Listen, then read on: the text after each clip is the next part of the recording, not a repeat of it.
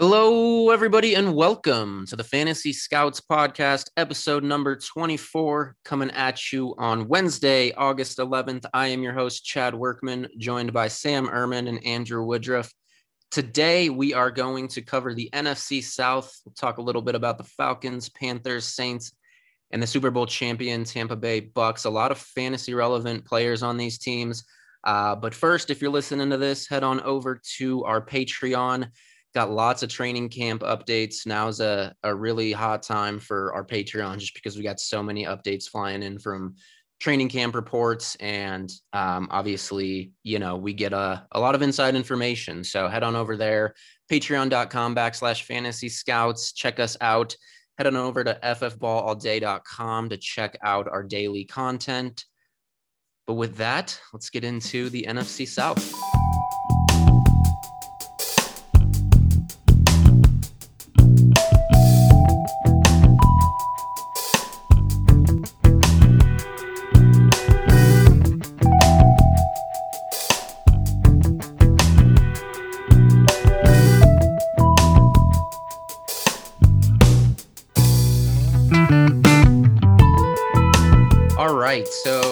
Mentioned, gonna hit on the NFC South today. The Saints are kind of the biggest story right now. Obviously, there's you know the quarterback competition, um, Michael Thomas's injury, and now we have some reports that Michael Thomas wants to be traded. So, what's going on with the Saints? Sam, you want to uh, start us off with New Orleans? Yeah. Okay. So I saw that JPA post, and I watched the Ian Rapoport video. He didn't say Michael Thomas wanted to be traded. He said if they were going to trade him, it was going to be a hell of an obstacle. Um, and I know everybody right now is overreacting about the Michael Thomas information. Um, I own him in my most important league. And I mean, luckily for me, I'm not in a dying need where I need him. But I mean, you're frustrated right now. You want him. I mean, with everything that's going on, you can't help but be frustrated. Um, and here's I've kind of paid attention and I've pieced together both sides. And Michael Thomas tweets and the stuff he's liking, and um, then what the Saints have said. Um, I think what happened is Michael Thomas wanted to have surgery last year. They said, no, no, no, wait. You know, try to come back for a Drew Brees Super Bowl push. He comes back. He's not 100%. Uh, plays through it. And then the offseason comes around. He goes, well, wait a second. You know what? Let me just try to rehab it the right way. And it didn't work out. And now he's doing surgery, or he did surgery later than what he wanted to. And now he's going to miss our season. And if you looked at the tweets that he liked, basically that's what happened is he wanted to have the surgery right away. They said, wait. He came back for Drew Brees, and then he thought he could finish rehabbing it. He couldn't and he didn't communicate that with the Saints, and now they think they, you know, he didn't. He purposely waited to screw him out of surgery and stuff, but I think in reality he was just trying to rehab it because he rushed back from playing. Um, it's annoying, um, but there's nothing you can really do about it. I mean, if you own Michael Thomas and Dynasty, you're not going to find a buyer right now. I mean, you're not going to find a super ecstatic buy. You'll probably get somebody trying to buy low, but it's probably not going to be worth your time. It's just Michael Thomas is you're kind of stuck with him if you can't move him. And you just have to ride it out because he's going to play and he's going to produce. It's just when and where. Yeah, I think my biggest question is when he's going to play because I really don't have a great answer for that right now. What do you think, Andrew? When is he going to be on the field? I mean, I, think the earliest we've heard is six weeks into the season, which is just catastrophic for the people who maybe did startups this year and was taking them thinking, man, I got a great value in round five or so. Uh, Thomas has kind of just freaked me out. Like we've seen it diva receivers before, essentially, and it kind of feels like he is starting to go down that path of just focusing so much on himself and trying to split up that team dynamic saying, okay, it's all about me right here. And I get it as a player, career short, you got to take care of yourself. I, I don't know if I necessarily agree with that. Like, and I say that because he is a diva, and I don't think anybody would disagree. But I think his situation right now is the fact that he's frustrated You know, and like he didn't tell his story. Like he held his side back. You know, like he's got a side of the story too. And his side of the story is he waited to have surgery because they asked him to to come back for Drew Brees. It fucked him. And here he is. And he's mad about it. And now his name's getting smothered all over the place. So I'd be mad too. Ah, I just don't know what to expect. I mean, like, we don't even know who's going to be the quarterback. Well, and that's that's another question I have with this team eh, that I was going to bring up is I almost feel like if Michael Thomas isn't going to be on the field, I feel like that it might lean more towards Taysom Hill being the starter because at that point you just kind of scrap, you know, the downfield, throwing the football with Jameis Winston, letting it fly, and you're more so geared towards let's run the football. Obviously, you want to get the ball in Kamara's hands, but well, if Taysom Hill can just get you by and and you can play, you know, that kind of ground control game, does that make more sense? I lean the opposite way because, like, for me, I just going back through the history of it, and like I did this back when I was looking at um, kind of how um, Joe Brady was going to swap over and potentially run with the Panthers last year. And I just noticed like a lot of the Saints offense, it's not so much about the downfield stuff. Drew Brees, year after year, uh, typically was actually one of the lowest yards per team pass attempt. So like this offense was more of a short, work the just the crossing routes, the short uh, areas of the field on the outside, maybe a little bit, a little bit of the intermediate, but not so much of the downfield. So for like me, I felt like if you lose Michael Thomas, you have to put Winston out there at quarterback because Taysom's just another weapon for us then. Uh, somewhere on the outside or yeah. lined up in the tight end or just also in the backfield. I have a, I have two things I want to talk about. The first one is is Michael Thomas really going to want to like if, if, he's already unhappy about the situation and he doesn't think Taysom Hill is very good, is he really going to want to go out there and play with Taysom Hill? I mean, like I think he probably understands that Jameis Winston's probably your your better option to go with. Um, oh, I lost my second thought. I mean, me thinking back on that, Michael Thomas did pretty good uh, with Taysom at quarterback, but yeah, I did. would prefer Winston, who could push it, I felt like a little bit easier around the field wherever needed, especially if reports are accurate about how much he's improved this offseason. So I've spent a lot of time over the past probably two years paying a lot of attention to Sean Payton's offense and how they utilize Michael Thomas. And this is going to sound really stupid. Um, it's like simple, but it's not. Um, not, not every time they're like you, I will say 65% of the time that they run out there with any personnel, Michael Thomas is always on the field side of the ball by himself. He's always the farthest player from the hash by himself. And it always creates those one on one matchups, which is why he's a, a reception monster. And the only time, the only time that he is not by himself is when Alvin Kamara is on the same side with him.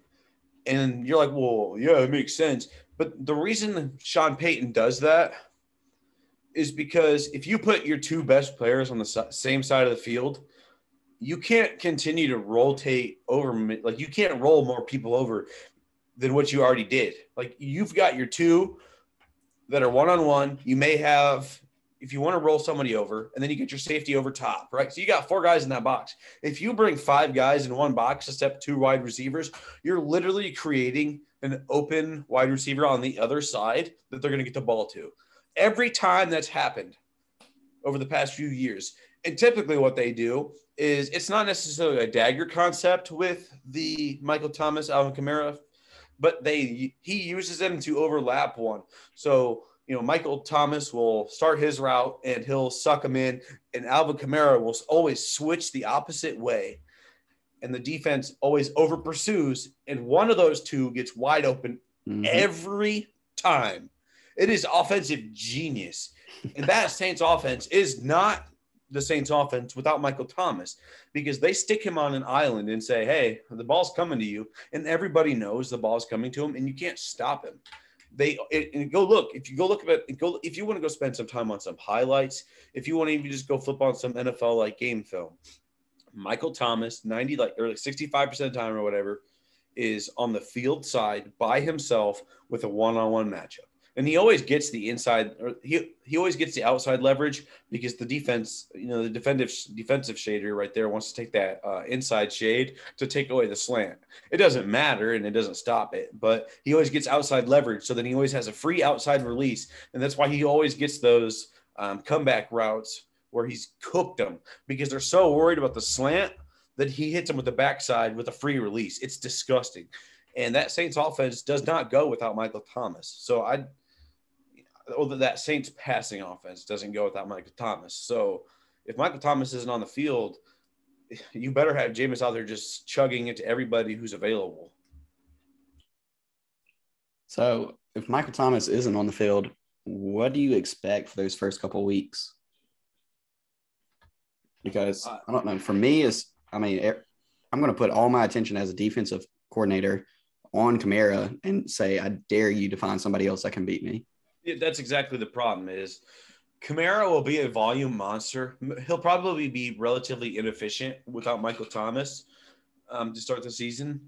Um, but he'll still be an RB1. He'll still, I mean, he's still going to be fantastic, but he's going to have more volume and less efficiency probably this year you know, and then you'll have to hear those all those arguments of like, oh, he's you know he's declining and stuff, but like the whole offensive situation is going to be declining because I mean, well, Drew Brees is gone obviously, but Michael Thomas isn't going to be there for the first six weeks.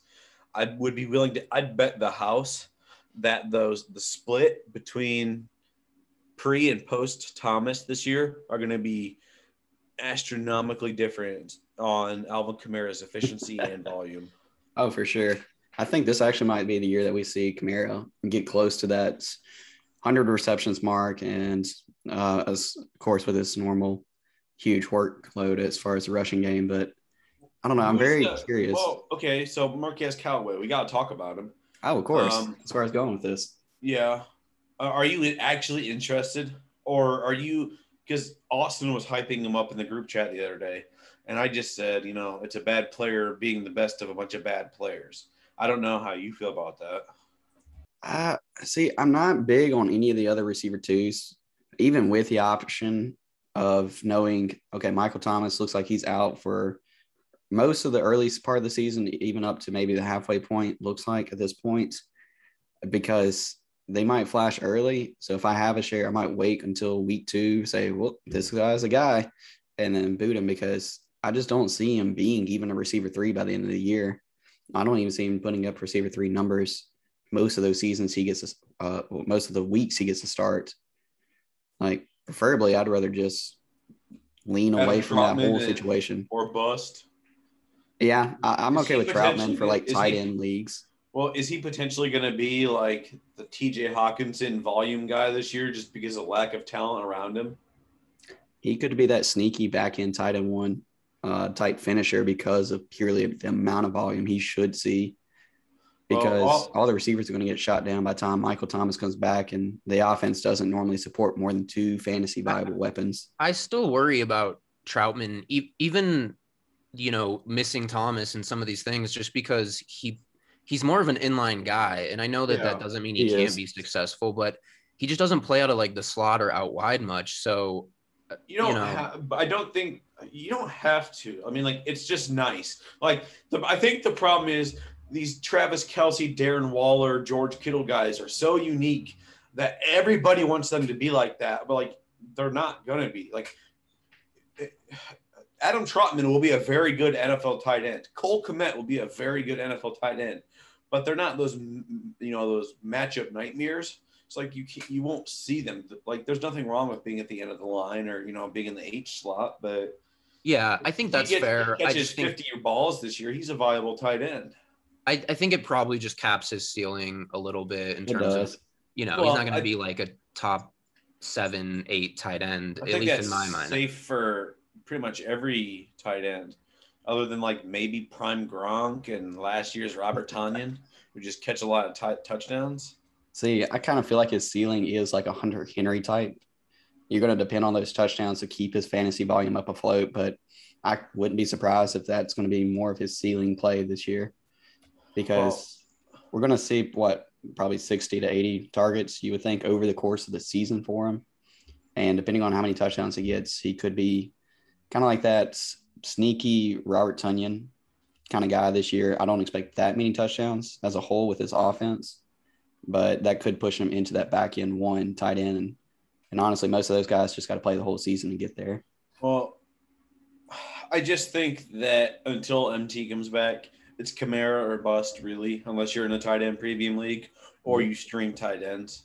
Um, Deonte Harris is interesting, but I have a personal problem against him. So, for those of you who don't know, when I was coaching at the University of Findlay, that dude single handedly, well, I guess both leggedly, um, beat us in the playoffs. I mean, he I think he returned two punt returns for a touchdown against us and had almost 300 receiving yards and two touchdowns. I mean, he absolutely torched us. It was ridiculous. So, you know, I enjoy watching him, but like, you know, I, I don't think he'll ever be viable in fantasy.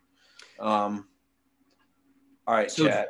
I well, know you're. We, I, I just I just want to ask between like because I still think the quarterback situation matters a lot. I mean, mm-hmm. Kamara wasn't nearly as good when Taysom Hill was under center last year. So, uh, how does that affect your decision making in terms of well, you know, rostering these guys like Kamara specifically? Well, here's the thing. Um, a couple things for that is one of those games was the uh, Broncos game. Fair. So, like, take that game out because that was literally trash.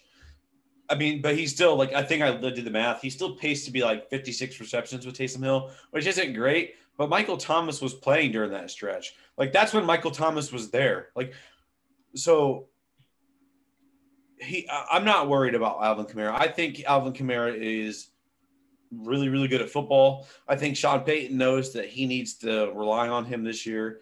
Um, and forever, who whoever's starting at quarterback, it should probably be Jameis but I mean, they're going to throw him the ball. I mean, like I'm not worried about that three or four game sample last year, especially when we played. You guys played uh, practice squad wide receiver at quarterback, so that's kind of how I view that.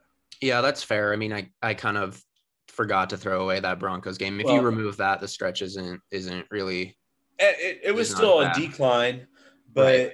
it was still he was still a high end RB one. Um, but here's the thing: is you mentioned it earlier Michael Thomas was on pace to have like 120 receptions, 1,400 yards, and seven touchdowns with Taysom Hill at quarterback. So, take Michael Thomas, if you already have him, you, are not getting full market value. So, unless you get a really good offer, you might as well just hold him and just try to stay afloat until he comes back. I don't think he gets traded. The math doesn't make sense. Over the next two years, they'd have $30 million in dead cap. You know, a lot of times things can be fixed with money. Um, if you look up in like Miami this week alone, just give a guy a little bit of money, he'll shut the fuck up.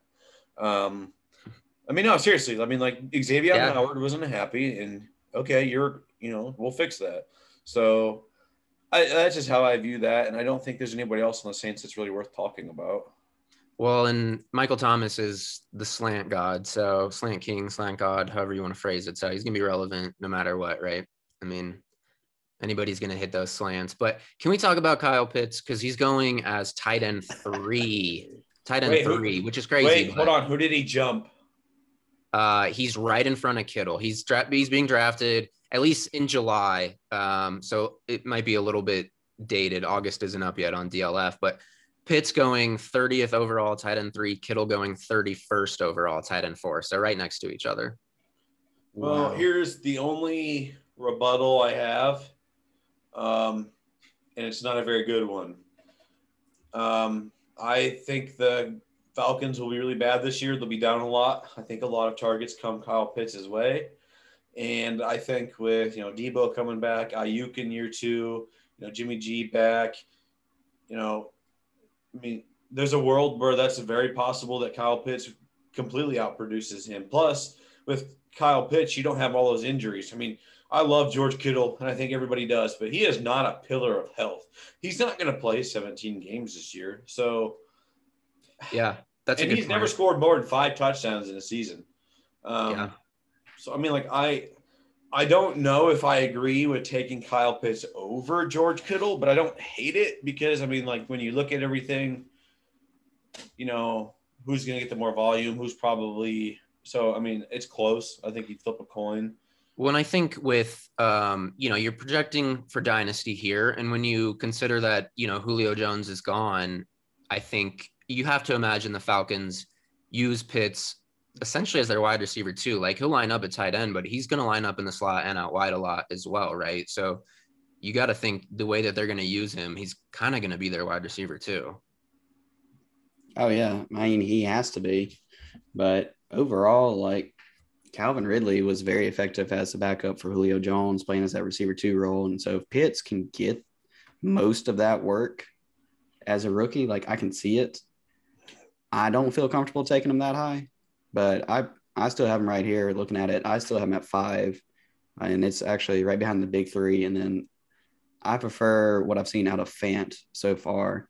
Like I just think he's a better athlete after the catch.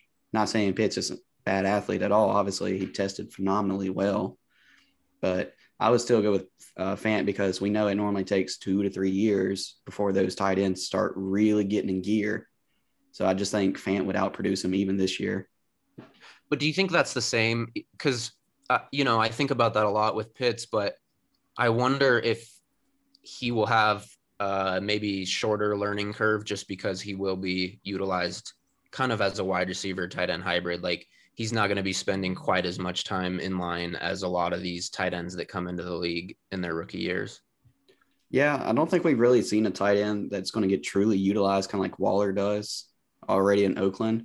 So, I mean, if the Falcons have plans to make Pitts like that and truly use them more on the outside, not so much on inline blocking, yeah, it very well could happen. But I think it's going to be very touchdown dependent. And Sam, kind of like you said, if this offense is not scoring a lot because that defense is bad, because they can't keep up for some reason, then you got an issue.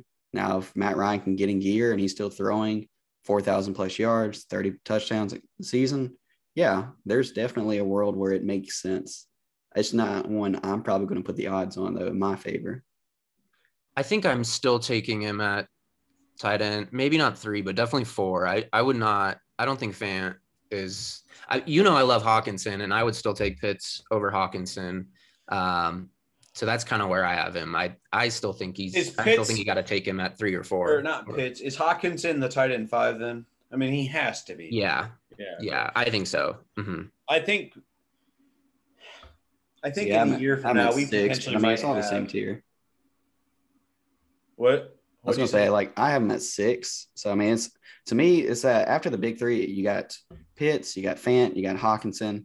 Uh, I threw in Andrews and Goedert in this tier as well. Like I can see any of those guys seriously go anywhere else in the top eight, any order, and I wouldn't hesitate. I think, like, yeah, I think in a, sense. yeah, I think like in a year from now, we could be having the conversation that you know, like there's a big four and it's Fan or you know Hockenson or Pitts or you know there's a big six or or mm-hmm. you know mm-hmm. shit. I mean like Tra- maybe Travis Kelce hits the dust this year and the big three next year is like, eh, uh, you know I mean like you.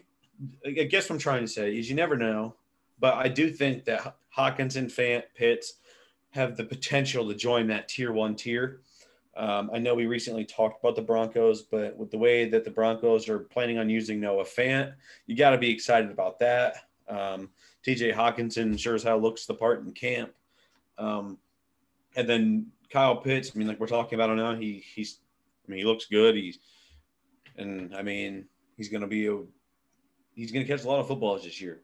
All you want is good players who are going to catch a lot of footballs. So, well, Speaking of that, is there a safer wide receiver than Calvin Ridley? I mean, I know there was. Don't say that. Go knock on some wood or something.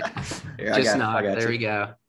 But I mean, really though, like just with his like situation and productivity and and well, everything. Here's the question: He's a wide receiver one, but here, the question is, can he finish as the wide receiver one? And we don't know. I mean, like He's been training for the past two to three years. I don't remember how long he's been in town to be the guy. Now he's the guy, and he's got somebody who's going to take pressure off of him. Um, I think he's a lock this year for top five if he stays healthy. Um, he'll probably catch 100 footballs. He'll probably have 13, 1400 yards.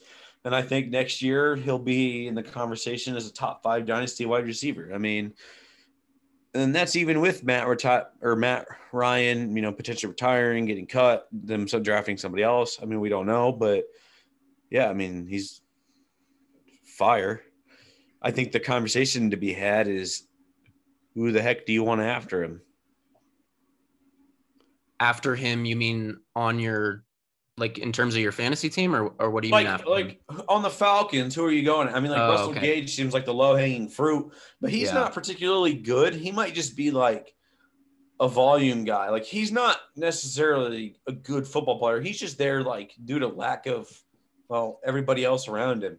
And I still don't know how valuable he's going to be if he's the, technically the third wide receiver. If Kyle Pitts is who we think he is.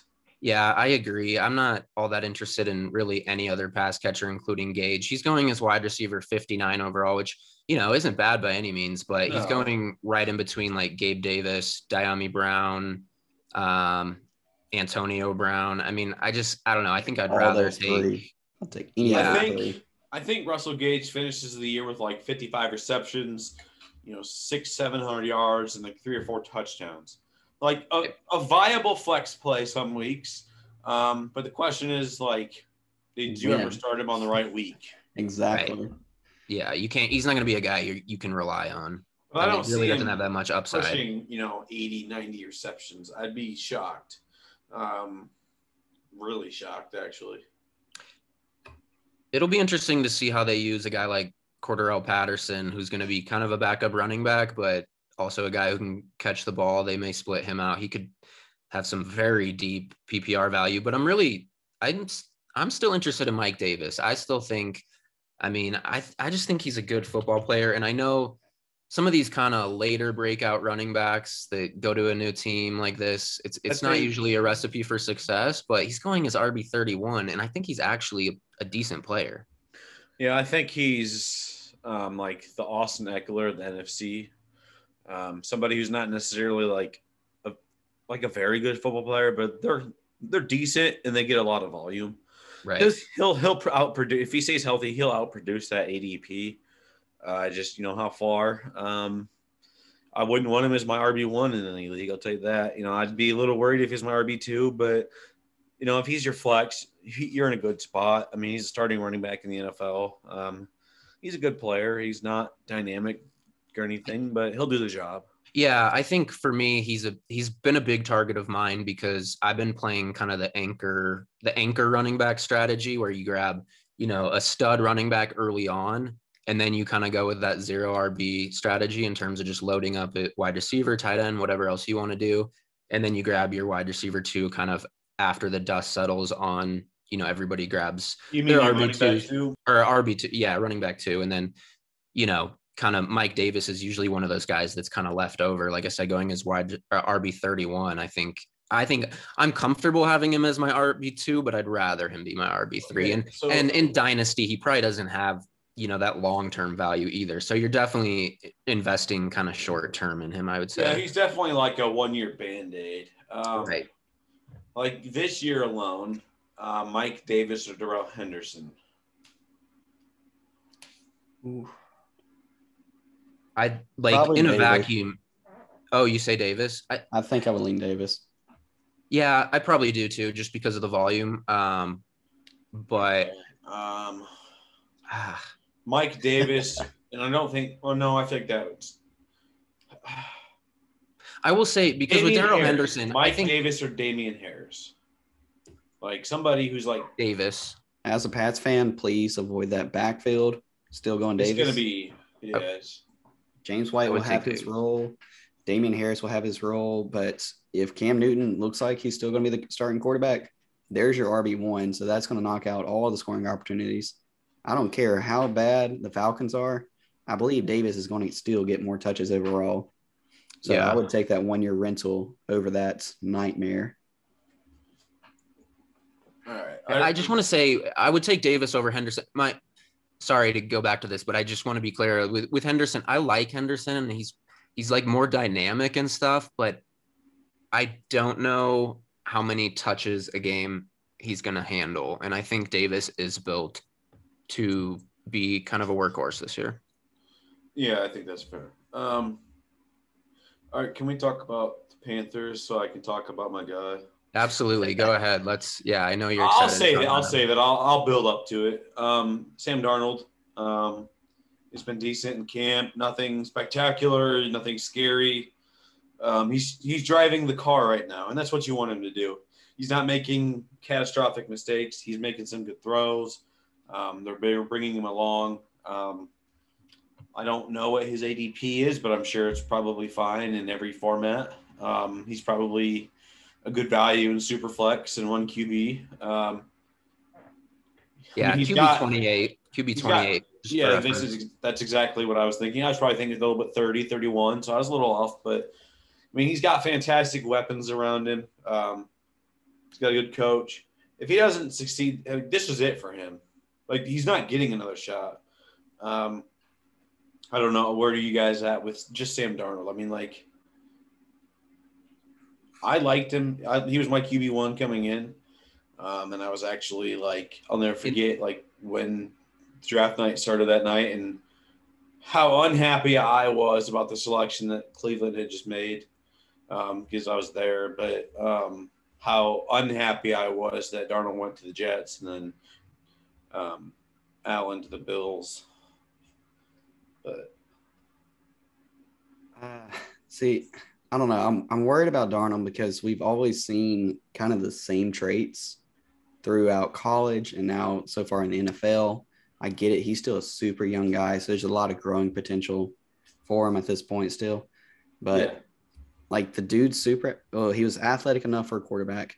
He was able to roll out and just some of those times, like you could see, just make some amazing extended plays, unscripted. But the issue was when he wasn't doing that, he did the exact opposite. He was making those boneheaded mistakes.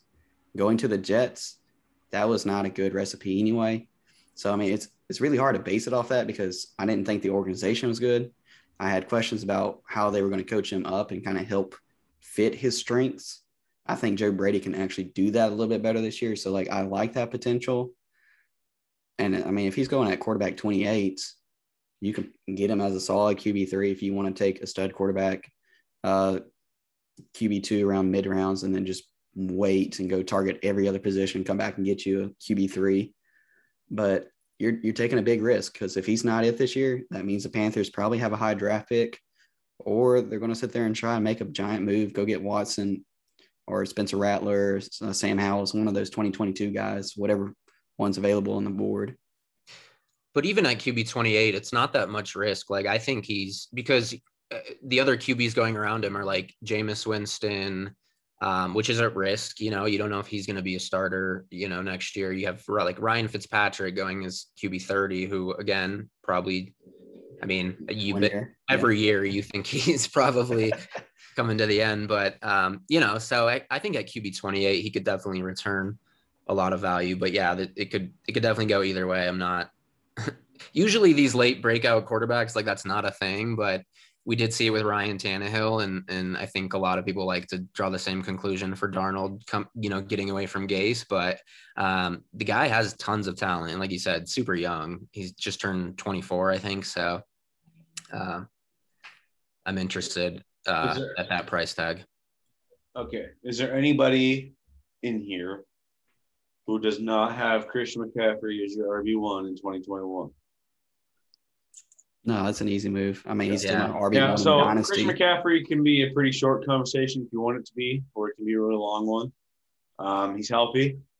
He's arguably the best running back in the NFL. He's going to catch a lot of footballs. He's going to make a lot of plays. He'll score touchdowns. He'll be an RB one um, if he stays healthy.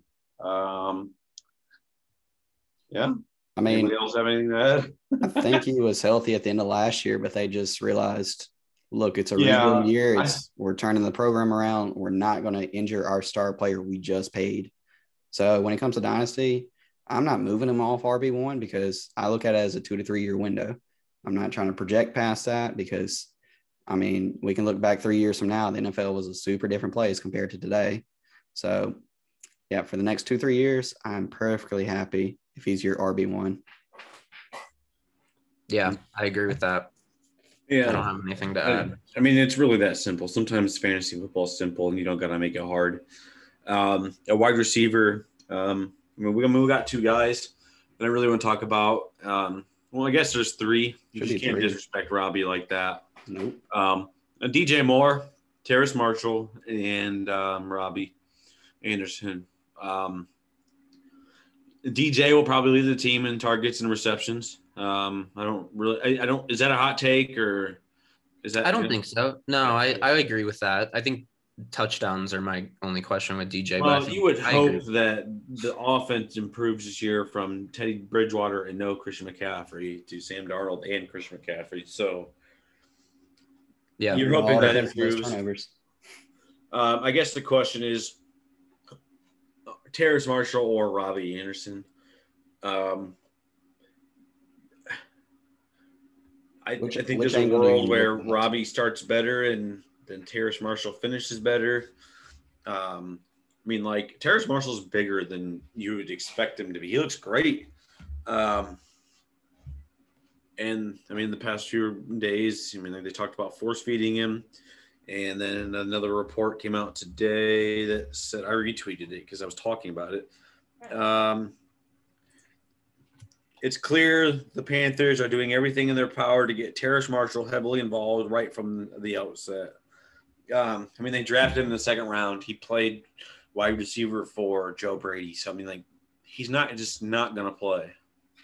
and I think, yeah, are with him. I- I think one of my favorite things about Terrace Marshall is he's he does have a lot of alpha traits and you know he can play on the outside, but he also played out of the slot a lot. And I think especially for a rookie coming into the league, a guy who has that versatility, like you said, it, it's not easy for rookie wide receivers to get on the field, especially when you have a couple guys ahead of you. So the fact that he can play in the slot and the outside, they can kind of move him around and play him play him both ways.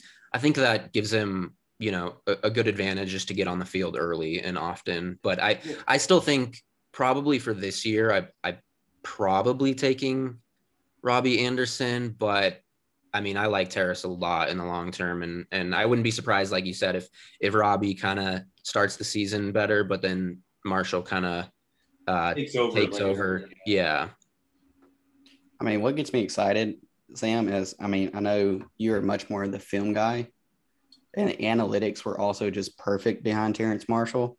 So to hear that the film is matching up with what the stats say behind it, I mean, I'm all in. Most people have been able to get this dude mid second all off season, and I think they just got to steal. I think he, they end up could be probably going to end up being the sec the um, best second round pick any rookie is going to be this whole year. So anyone who was able to get him in that second round, and some people were getting him like 209, 210. I got. I mean, yeah, it's sorry to cut you off, Yeah, but you I told got us him. that story. Yeah. Oh yeah, last week. That's yeah. where I got him. got that. I was like, man, that sounded familiar. Yeah, I got him at. I got him at two ten. Yeah, that's crazy. That's it. That's But insane. yeah, I mean, I think you've got a screaming buy, super opportunity. Um, my only concern is like we hear this offseason, well, every single offseason, we hear something about this. Oh, we expect this guy to leave. So now the new young guy is going to come in and do something. I mean, that was the whole story that I used on Van Jefferson last year. I just took him in late third and waited and let that hype kind of build go, yeah, he's going to take over for Woods or Kupp. And then I immediately dumped him and sold him for like a, gosh, I think I got him a 21 second out of it. So, I mean, it was back in third. I knew there wasn't really good shots. I don't think that's the case with Marshall because Marshall is way more talented and he's going to an offense with a coach, I think, that prioritizes getting him the ball, it sounds like. I mean, they've talked about it and they've talked about putting him in the slot just to get him on the field. I mean, like, I think that just tells me like that this kid's so dynamic that they just went on the field. And I, I pay a lot of attention to practice reports, and every day before practice, he's the first guy out there on the jugs machine. Um, the kid loves to work. Um, he's humble. He's quiet. He's hungry, and he's he looks good. He's I know he's listed at 6'2", 215, but he looks 6'3", 6'4". He's an imposing figure. he is. He's- Yeah, he's he thick too. Yeah, he's way bigger than I like ever thought. I think this year, especially like the late first, early second picks are so valuable with guys like Terrace Marshall being there. And like, I love Elijah Moore. He's another guy. We won't, you know, get into him, but just that range of wide receivers, there's a few guys I really like. And if, yeah, I, like I said, when I got him at 210, I was trying to trade up like the entire second round to get him. And I couldn't, I just, it was so frustrating. I couldn't get a deal done. And then it's just like every pick was oh, it's not him. Okay, good. Oh, I'm still trying to move up. Okay, it's not him. Good. And it, somehow he was there at 210. But um, yeah, um, I'm excited for him. That's insanely lucky. But Yeah. I'm more worried for the people who still have DJ Moore as a receiver one. Is that really still within his range of outcomes at this point? I think it's in his range of outcomes if his he has positive regression and touchdowns, but I'm I I really like DJ Moore, but I'm not I'm at the point where yeah, I'm I I don't want him as a wide receiver one at all. I don't think you've ever, you've never, and you never will have to draft him as a wide receiver one.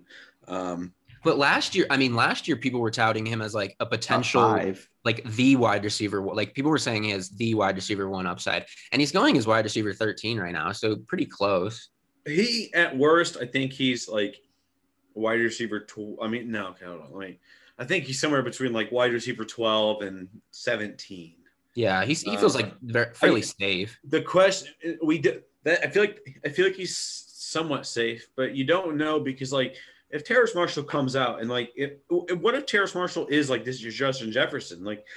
Like he all of a sudden just bursts on the scene and becomes like a hundred yard or hundred reception guy. I mean, like, what the hell does that do to DJ Moore? And then are we assuming that at that point Robbie's basically dead? Well, yeah, because I mean, Robbie's a free agent after this year, right? So I could definitely see like Terrace becoming the one A and DJ Moore still being like the one B, where they're they're both getting, you Let's know, see. 120, 30 targets.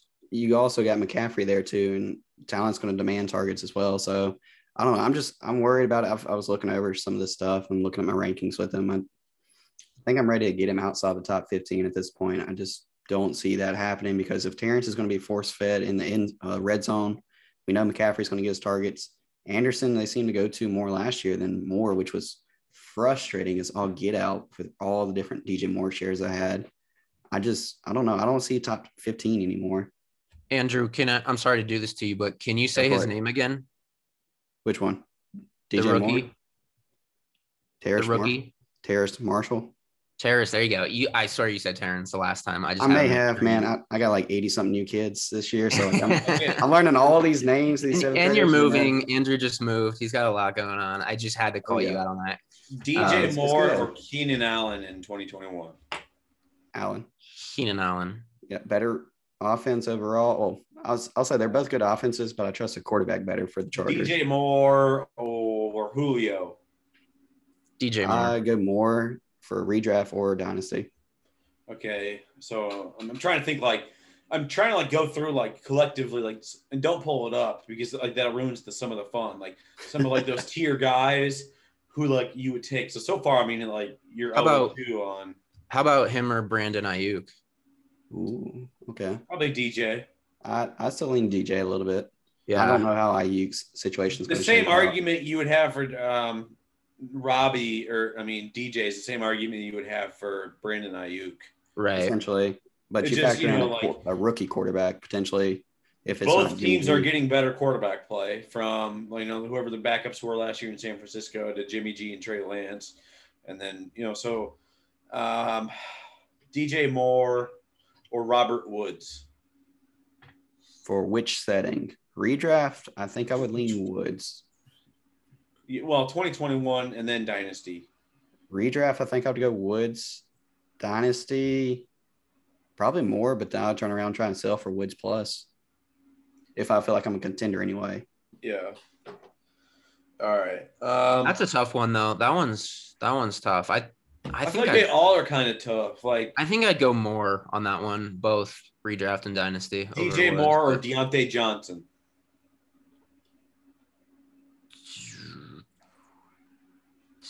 I feel like they're going to be very, very close in points scored this year. Yeah.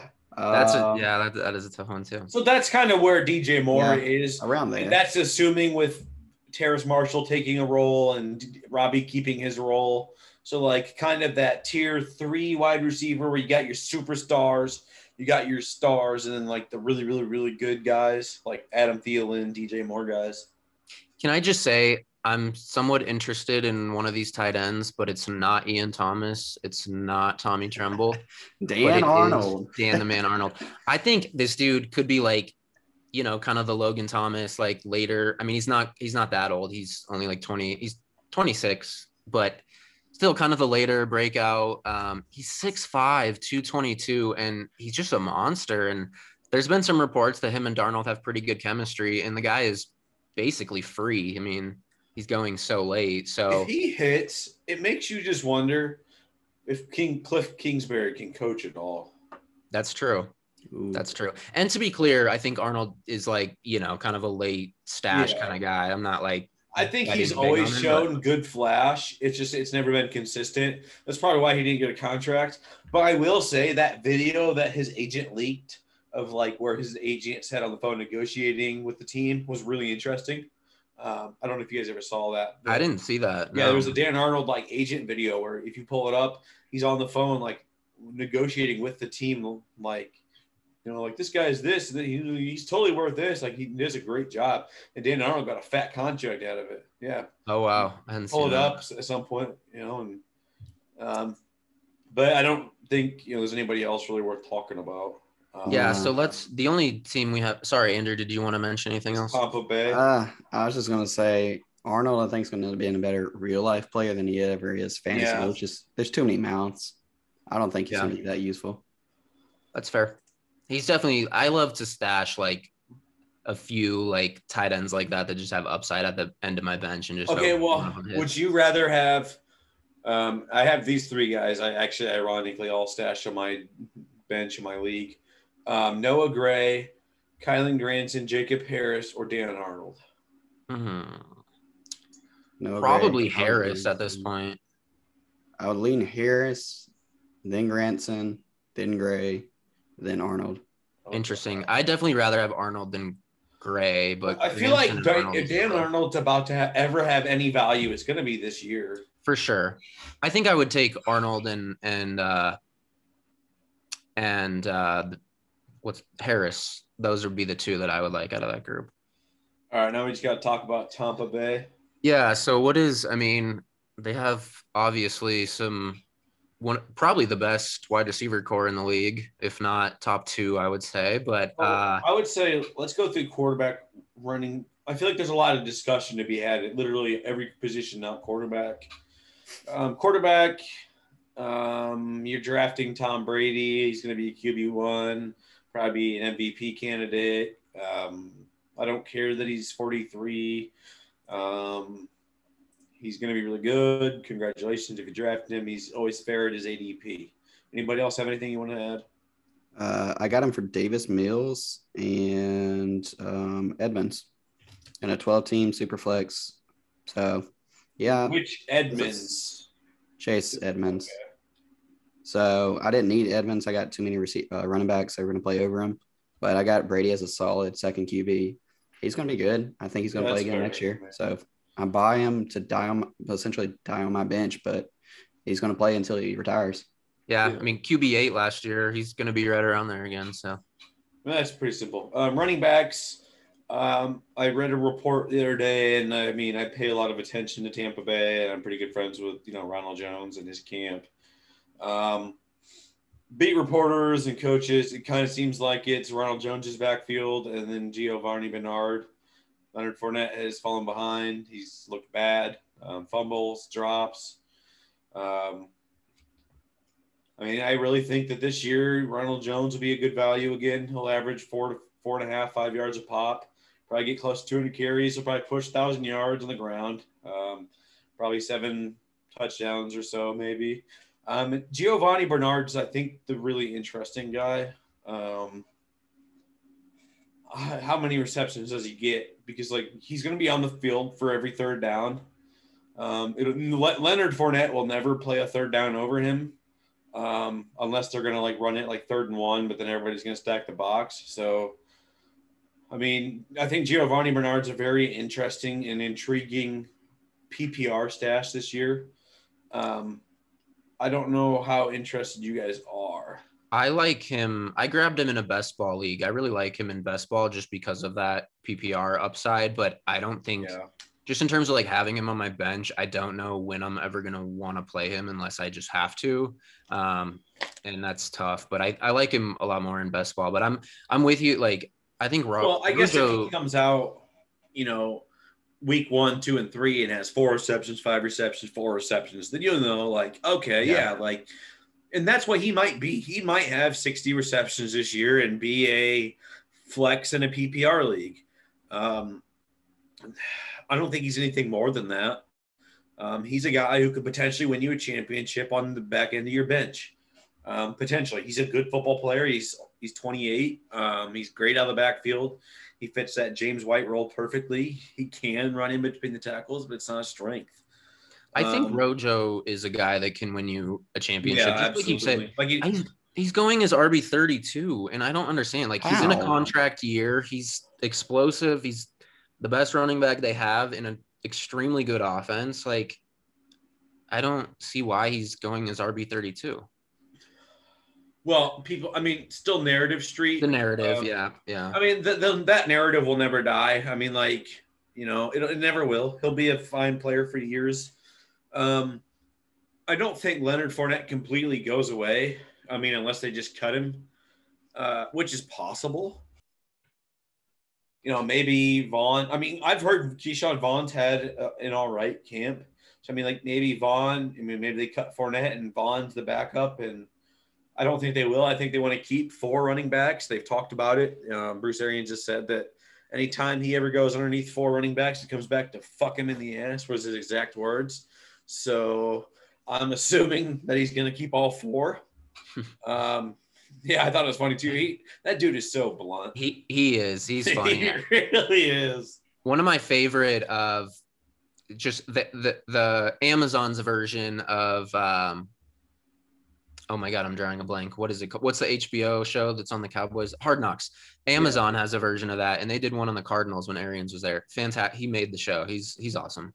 I met him one time for like maybe 30 seconds or a minute. Um, and I asked him for a piece of advice. And he goes, You want to coach? Build your house on wheels and don't forget it. And then, like, I, and I, and it's funny because then I've, I moved, you know, seven times in the past two years. So it's, it is what it is. But, um, I mean, I don't know. I mean, I don't, anything else to add to the running backs? I think, No, I just I think, think there's weeks where I either I think it'll either be like a trend where it's like okay, you know, Ronald Jones gets 13 carries, Leonard Fournette gets two or three, and Giovani Bernard gets two or three, you know, maybe four receptions.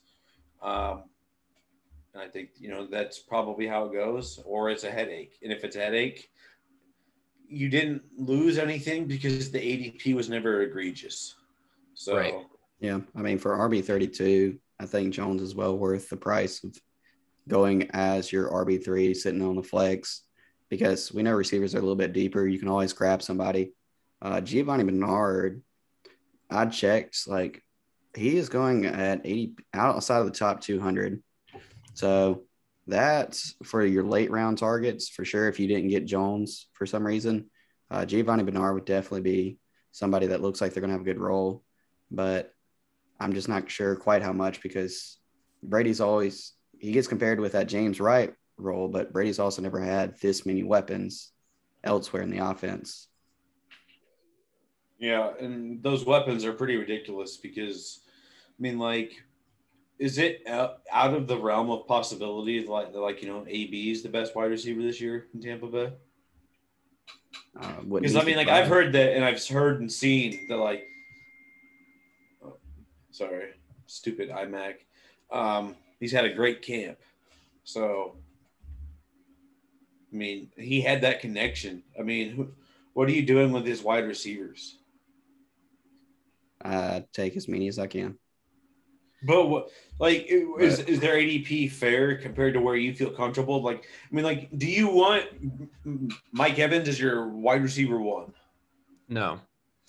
Um, not, Chris Godwin is your wide receiver one. I would rather have Godwin as my wide receiver one, but I'd you- prefer either of them as my wide receiver two. Okay, but you can only pick one of the wide receivers. Who are you taking? I'm taking Um, Godwin. And is that who you think is going to be the most productive of the guys? Oh, I'll go Evans. Or do you think he's just saying the best value compared to ADP? Because, like, they have three fantastic wide receivers. I think it's going to be some weeks one guy scores, next week somebody else scores. So it's like, how do you think that ends up? I guess. So going for production and ADP at the same time, I think it'd be Evans for me. I just he looks like he's going to be the main focus in the red zones. He was always seemed like Brady's go-to guy if you need a play to be made in that area. So he's also like three rounds cheaper than Godwin because we know he's hit that magic number for receivers where oh my gosh he's falling off a cliff. He's old. Uh, damn Antonio Brown, like he is a good stash, and I've got him stashed in a couple places. But that was the thought process of his production will be okay, probably not super useful. But if Godwin or Evans miss any time this season, oh my goodness, he could legit be your receiver that's going to help win leagues late, late. Well, I, I think that can be said for all three of the wide receivers, though, right? I mean, like if, if Mike Evans misses any time, congratulations, Chris Godwin is a league winner. Or if Chris, I mean, Godwin, yeah, but if you're taking them at like, but he's going in the top five Receiver rounds.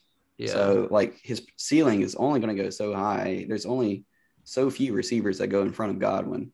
Evans, I've seen anywhere f- from being receiver 12, 13 to some people got him outside their top 20 receivers. So it depends on your league, but I think Evans is that guy personally for me. Who who do you want to have? Jaelon Darden or Scotty Miller? Um, they both have great camps. I mean, like, like is are you really interested in any of the tight ends or any of the else other wide receivers at this point? Because well, in Dynasty, I'm interested in OJ Howard. I I said my case on him, but I still yeah, I know. I, ugh. I, I'm. I think he. I would not be shocked. I know, I, I know, I get it. It's just uh, it. What is it like? Drew has been saying to me lately. Eternal optimism. Ugh. Also, Gronk was just for like Gronk was so credit to Mike Tagliere, Fantasy Pros. He writes a, a boom bust column every year, and he wrote about Gronk a little bit and how basically his tight end one weeks was the exact same as Jimmy Graham last year. Like that just shows you like how not or how uninspiring Gronk's season was. I think like I, I want to add a few things to that. A couple Sure. things. One, I mean, he started the season slow, and the second half of the season, he was way better. His production jumped. And I mean, you got to give the guy a few weeks to ru- brush off the rust. If yeah, you're pulling the stats up right now. Um, well because no I remember like the day he started hitting because I was playing against him in my league. You know, like the league I play in, where everybody just goes ballistic against me. I don't Um, disagree with that, but it also I do but think it's also a factor. Howard everybody else. Like it's AB, it's Godwin, it's um, Evans, it's Giovani Bernard, and then like and then the scraps. If he's on the field, yeah, they have three tight ends that they like. Yeah, that's true. And I do think I mean that's part of it too. That's what I was gonna say. Like OJ Howard's absence definitely helped Gronk, and I think it's definitely gonna hurt him, even if you don't think Howard's gonna be any good, which I don't I think, you know I, this year, unless I'm completely just wrong, is that you're you're praying for a touchdown the week you start whatever one you Yeah. got.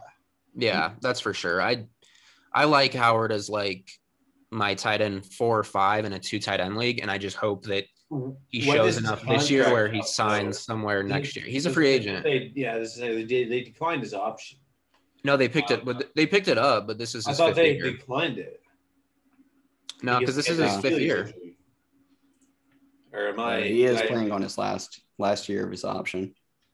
Oh, okay. So I don't know. I, I guess the point still stands. Like, I think over the past few years, I've realized I'm a drafted tight end early guy. Like, I don't want to be on fantasy. I don't want to be playing fantasy football, praying to God that Kyle Rudolph is going to show up.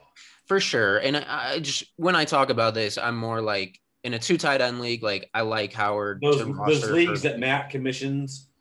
I think uh, most of my Yeah, leagues are two tight end leagues. I, I can't believe two tight end is becoming a trend. You can most teams struggle to find one tight end. Yeah, it just it tries increasing the value of the whole Well, position. yeah, and that's where it helps to get like you know your Jacob Harris. Like if you're ahead of the curve on a guy like that, oh, like man. Yeah. you know So fantastic. things like that. But I, I don't hate the idea. It's just like tight end's already like the most dreadful position, and I feel like digging around in the water later, like I don't want to be. I don't ever want to have to log into a like a like a roster and see like Dawson Knox still sitting there like praying like this is the year. that's a, that. You, when you put it like that, that's fair. yeah, you definitely. But I, I go look, early I, in those situations. I have to have somewhere to roster Dan Arnold, so. But I, I don't. I think legitimately right now he's a fine stash in a 12 team tight end league, or yeah. I mean a 12 team one tight end league. Yeah, yeah, no, that's fair. Because like you're totally picking him up, like he's a starting yeah. tight end for a team, and he's big and dynamic, and they're saying good things about him. That that's somebody you pick up. Right. The odds of him hitting are not very good, but you're picking him up because he's free. And that's even with Howard. Like Howard is going late enough where. Here's the thing: the second you pick somebody up, they're no longer free. So now somebody has to trade for him. If, so it's like right, like that guy immediately becomes valuable like I have a theory, and I've waited for somebody to say it, but I'll just say this now. Like I played in a league where people are like, "Oh, the fifths are value, like they're junk. You throw them away." I'll take them. I'll if you tell me they're worthless, then I'll take every single one of your fifth round picks because they're worth something to me. Right. So then, like, oh no, no, I wouldn't want to do that. Well, then they have value because right. if you say something has, doesn't have value, and I do, therefore it has value. Um, and that's just, I mean, like, because you can, like, I mean, like, I don't want to get into the Patreon, but I have that series where I talk about what you do with fifth round picks. Um, but, anyways, I guess the point remains. I don't yeah. even know what was even the entire point. Like we got super it, sidetracked. It was a good. Well, you that was a good point about that. Even fifth round picks have value, but I think that's pretty much it with the Bucs. Unless you guys have any other names you want to mention, Kyle Trask. I think he's a good stash in Dynasty. I mean, like if you have a spot to burn for the next two years, like taxi squad, maybe. Yeah, Hopefully like a taxi, taxi squad, squad, where you know he's not touching the field. Like in my main league, I picked up Jordan Love for I think it was basically three point ten. Um, it was a long story. It was a three way trade, um, and I now am looking at that roster spot like it doesn't exist. Like if you if you are in a spot with a team where you can you know stash a guy like Kyle Trask and just he, that position does not exist and just see because like sometimes you have to wait. But I don't I didn't love him coming in. Um, but I mean, Same. I guess he does have the benefit of learning behind Tom Brady and Bruce Arians, and that's a pretty big benefit. That's like graduating from like my local high school and then going to Harvard. That's, that's a good way to put it, and that's true. He's he's set up to succeed, so we'll see. But um, I think that's everything. All right. Um, so we Bye. will potentially be back in a week, but we're gonna try to pod a little early. We're all gonna be at the Fantasy Football Expo, so if oh, any of you listeners are out there, hit us up, give us a shout. Um, come say hi. But Otherwise, I believe um, what Chad is trying to say is the next time you hear the voices on the Fantasy Scouts podcast, everybody will be in a room together, and it won't be this, you know, over Zoom, and it, you know, hopefully more relaxed and. Yeah, um, it's gonna be fire. yeah, be fire. Hopefully. I'm excited about it. I don't know if I'll be there. I don't think I will be, but I hope I, I hope think, you do. Well, yeah, but I mean, like, I mean, you're flying in, and um, Andrew and Matt are carpooling, and something like it's ex- it's exciting. I mean, like, what when do you guys leave? Uh, so we got it set up. I'm leaving Thursday. We get done at football practice at 6 p.m. I'm driving straight to Alabama. Going to crash at Matt's house, and then we're going to spend all Friday, starting around 8 a.m., traveling up. And I think we're picking you up, Chad. Right? Yep. You guys are going to pick me up in Cincinnati. Flying yeah, Cincy. I thought about meeting you guys in Cincinnati, but that's a three and a half hour drive from where I work, and I got to be at a camp on Sunday. But oh yeah, yeah, I, I got sucked into coaching or doing some of these uh, running back coach. camps. You're just so you're just so popular. Everybody wants your. Oh, it was money, and I needed it because Sallie Mae wouldn't leave me alone. All right. All right. Well, let's get out of here. Let's get out of here. Um, head on over to patreon.com backslash fantasy scouts, get our training camp updates, and we'll see you next time where we bring you inside info you won't get anywhere else.